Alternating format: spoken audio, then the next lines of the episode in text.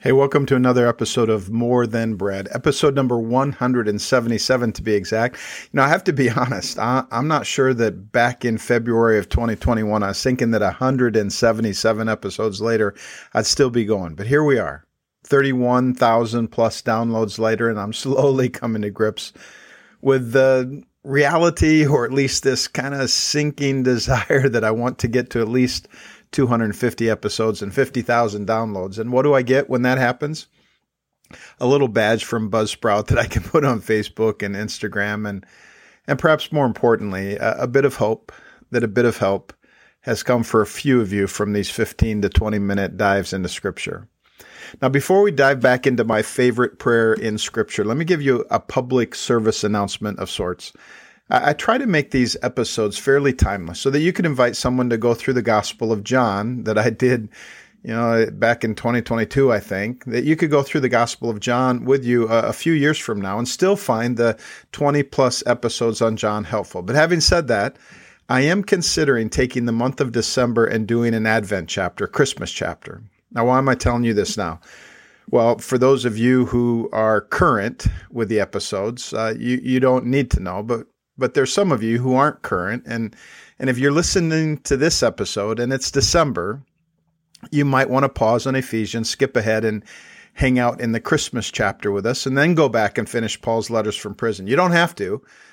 But if you don't and you don't want to do Christmas in January, February, August or whenever you come up to it, then you might need to take a break when we get to the Christmas chapter. Or maybe you'll just totally catch up and you'll become current. Either way, if you're interested, when December rolls around, if you aren't current with the episode, just take a look and see if you want to do that. Okay, that's enough for the public service announcement. I'll probably mention it again a time or two before December hits me and the Christmas episodes. In the last episode, we started diving into Ephesians 3 14 through 21. It's a prayer. So, kind of like the Psalms, it's a it's both scripture to read and a prayer to pray. That's kind of unique both something to to hear from God and something to say to God. Eugene Peterson, who spent a good deal of his life immersed in the Bible while putting together his translation, the message, wrote this. He said, Prayer is never the first word, it's always the second word. God has the first word. The reason why our prayers so often fall flat or come out stale is because they've been uprooted from the soil of the Word of God. Really good insight. But Ephesians 3 14 through 21, like many of the Psalms in our last chapter, is both prayer to God and a word from God. The two go together, prayer and scripture. Honestly, it's hard to have a vital life without, without both. It's hard to have one without the other. George Mueller is one of my heroes of prayer. He had the most incredible prayer life and he saw the most amazing answers to prayer. By the time he finished his life, he had provided a Christian education to over 120,000 children he distributed three quarters of a million New Testaments, supported hundreds of missionaries, over 10,000 orphans. When he started, he was a penniless preacher in a small church with nothing more than a dream and a bold faith in prayer and God. But, but there was a point where he was struggling in his prayer life. It just felt dry and powerless, but, but something changed. And he wrote this in his journal. It pleased the Lord to teach me a truth the benefit of which I have not lost, though more than 40 years have passed. The point is this I found the most important thing I had to do was to give myself to the reading of the Word of God and to meditation on it, that thus my heart might be comforted, encouraged, warned, reproved, instructed, and that while meditating, my heart might be brought into experiential communion with the Lord. It was this early morning time in God's Word that prepared his heart for prayer, that led his heart into prayer and, and prepared him for a life fully ready to seize every divine moment. The key to having a better prayer life is not going to some conference or reading some book. It's simply spending more time in the Word. Because the more you're in the Word, the more you have to pray about. You're responding to God's Word to you. So let me read these words from God that form a prayer to God. I'm reading from the New Living Translation, Ephesians 3 14 through 21. Here's what Paul says When I think of all of this, I fall to my knees and I pray to the Father, the creator of everything in heaven and on earth, And I pray that from his glorious, unlimited resources, he will empower you with inner strength through his spirit. Pray that Christ will make his home in your hearts as you trust in him, that your roots will grow down deep into God's love and keep you strong. And may you have the power to understand, as all God's people should, how wide, how long, how high, and how deep his love really is. May you experience the love of Christ, though it is too great to understand fully, and then you'll be made complete with all the fullness of life and power that comes from God. And now all glory to God, who is able, through his mighty power at work within us, to accomplish infinitely more than we might ask or even think. Glory to him in the church and in Christ Jesus through all generations, forever and ever. Amen. In the last episode, we started looking at what this prayer tells us about God. Remember, we have a God who is filled with wisdom and loves to share his power. And we stopped at love. We need a God of wisdom who loves to share his power because he loves us deeply. We need a passionate God who loves us infinitely more than we can imagine.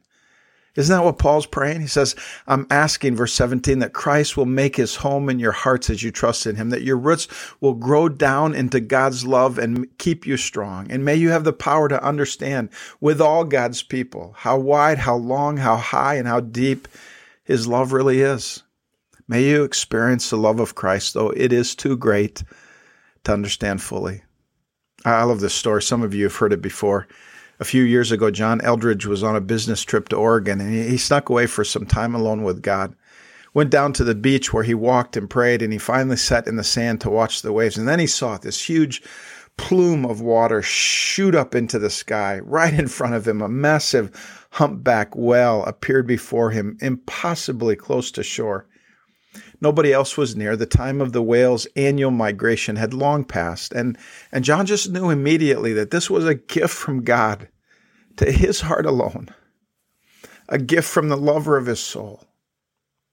When John got back to his, his place, he told his wife Stasi his story, and, and she was happy for him, but it made her hungry for a whale of her own. Not long after this, they were both in Northern Carolina speaking, Northern California, excuse me, speaking at a, a couple's retreat. And one morning she snuck away for some alone time. And you guessed it, at the beach. She sat on the sand and asked God for a whale. She, she writes, I felt a little silly in asking, for I knew the truth that God had already proven his love for me. Had sent his only son, Jesus, to die for me. He had rescued me. He'd given me all of creation. He'd given me the word of God in all its depth and beauty. And here I was asking for more. But still, she couldn't help it. She asked God for her will. I, I know you love John, she said, but Jesus, do you love me too? That much? And if you do, may I have a whale too? She waited a while and then, with no whale in sight, got up to leave. It was early spring, Northern California, waves crashing on the rocky coast. She picked her way around an outcropping of rocks and looked down to discover a solitary, beautiful orange starfish. She knew immediately it was God's gift to her, God's kiss, not not a whale, but something unique for her. He had answered her question, Yes, I love you. She said thank you as she rounded another outcropping of rock to come upon a sight she'll never forget. She writes there before me, behind me, surrounding me were hundreds and hundreds of starfish, zillions of them. There were purple ones and orange ones and blue ones, all sizes. I burst into joyful laughter, my heart exploding inside me. God didn't just love me, He loved me. Can I tell you something? God delights in revealing himself to those who will seek him with all their hearts. He doesn't do it in the same way all the time. He doesn't do it in the ways that we always want him to. He doesn't, but he doesn't get tired of giving you moments to experience the love of Jesus that's beyond understanding, but he wants to be asked. He wants to be pursued. He wants you to want it. And can I tell you something else? No one can love you like God. In, in your life, some of you are going to love some people who don't love you back. Someone will tell you that they don't care. In your life, there will be times when relationships are tested beyond what you've experienced. On the other hand, in your life, there, there will also be times when you're given opportunities by God to connect to someone in a life giving relationship, moments when you'll have the chance, if you choose, to experience the awesome mystery of feeling God's love pour through you into someone else. Real moments of authentic community. Those will be times when we need to be connected to a wildly bold, gently strong love that will not relinquish its places. And what does Paul request from God? For Christ to be more and more at home in our hearts, hearts rooted deep into the soil of God's marvelous love, experiencing together the beyond measure love of Christ. I mean, can you imagine being loved like that? there's a relationship that's hurting, hope is draining out of your heart. Imagine what you wish it was. Or maybe there's someone in your life that is tough to love. Imagine what it would look like if you could love them the way you want to love them. Beyond, beyond. In Proverbs 4:23, the wisdom writer puts this challenge down on paper says, "Above all else, guard your heart for it is the wellspring of life." John Eldredge again writes, Out of this wellspring flows all true caring and meaningful work, all real worship and all sacrifice. Our faith, hope, and love issue from this fount as well. In other words, anything that makes a life worth living flows out of your deep heart. But here's a thought that occurs to me when I read Paul's prayer in Ephesians 3.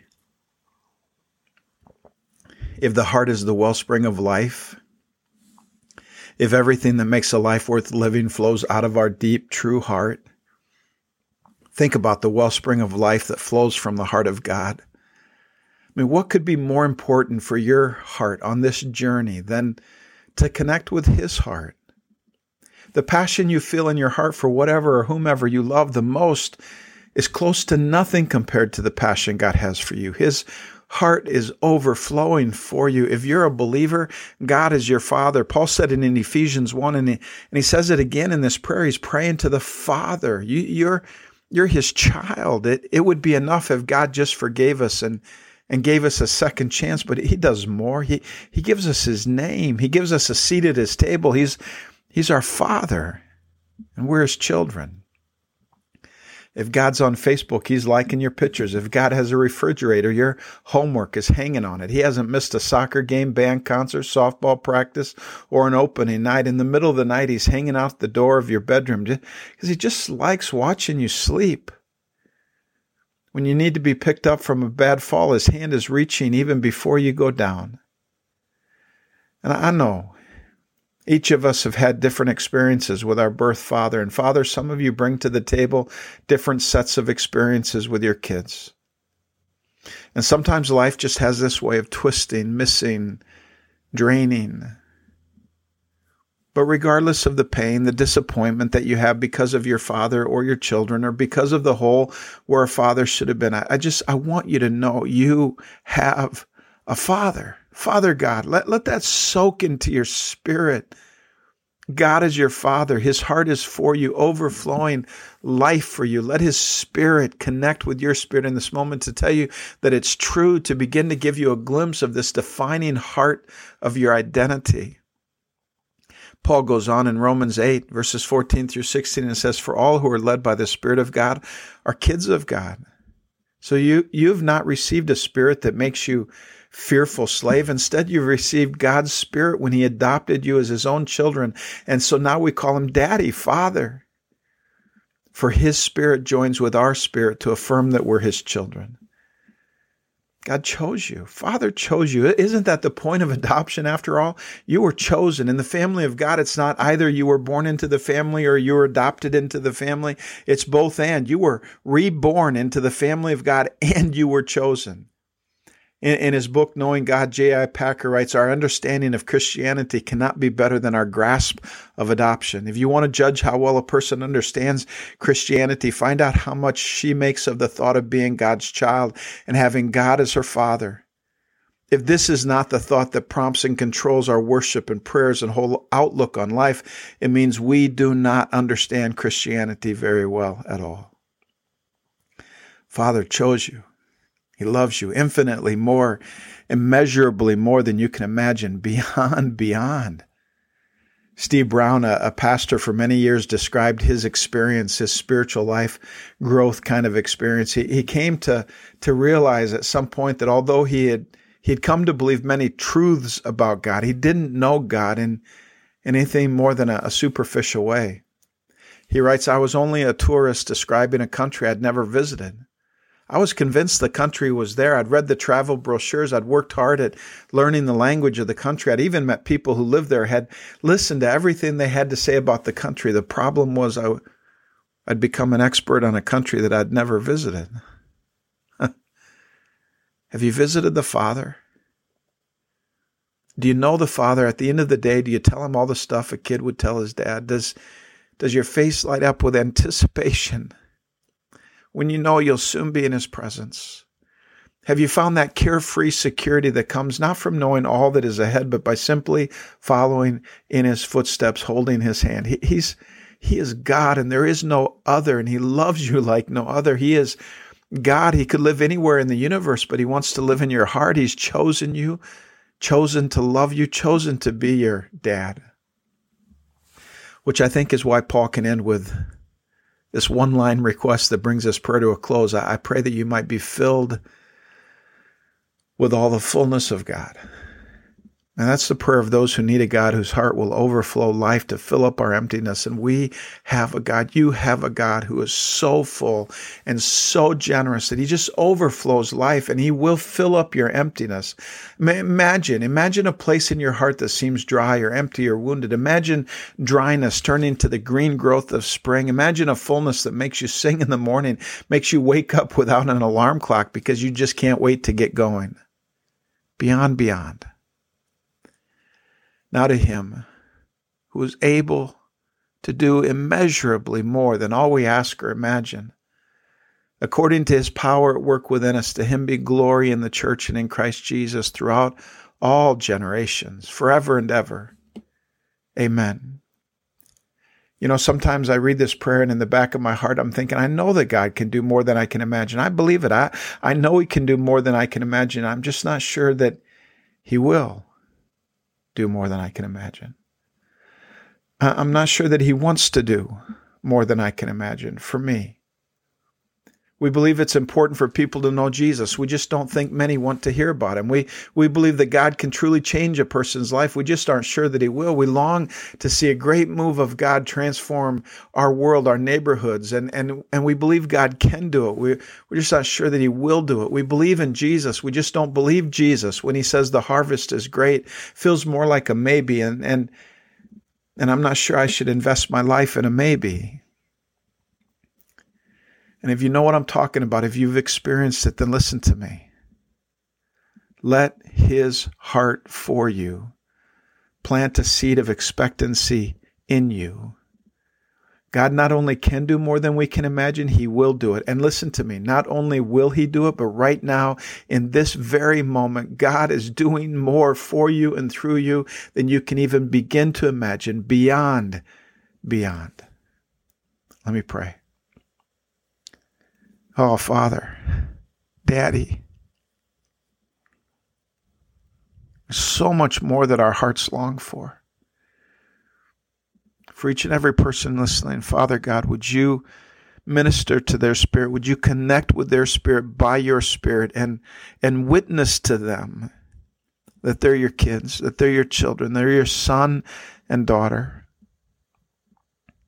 God, would you pour out your love upon us? Would you show us your unfailing love, your gracious mercy, your steadfast loyalty.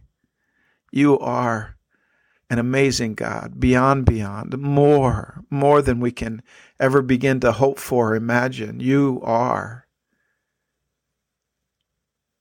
God, would you fill us with all the life that comes from your heart? Would you love us in ways that we cannot deny?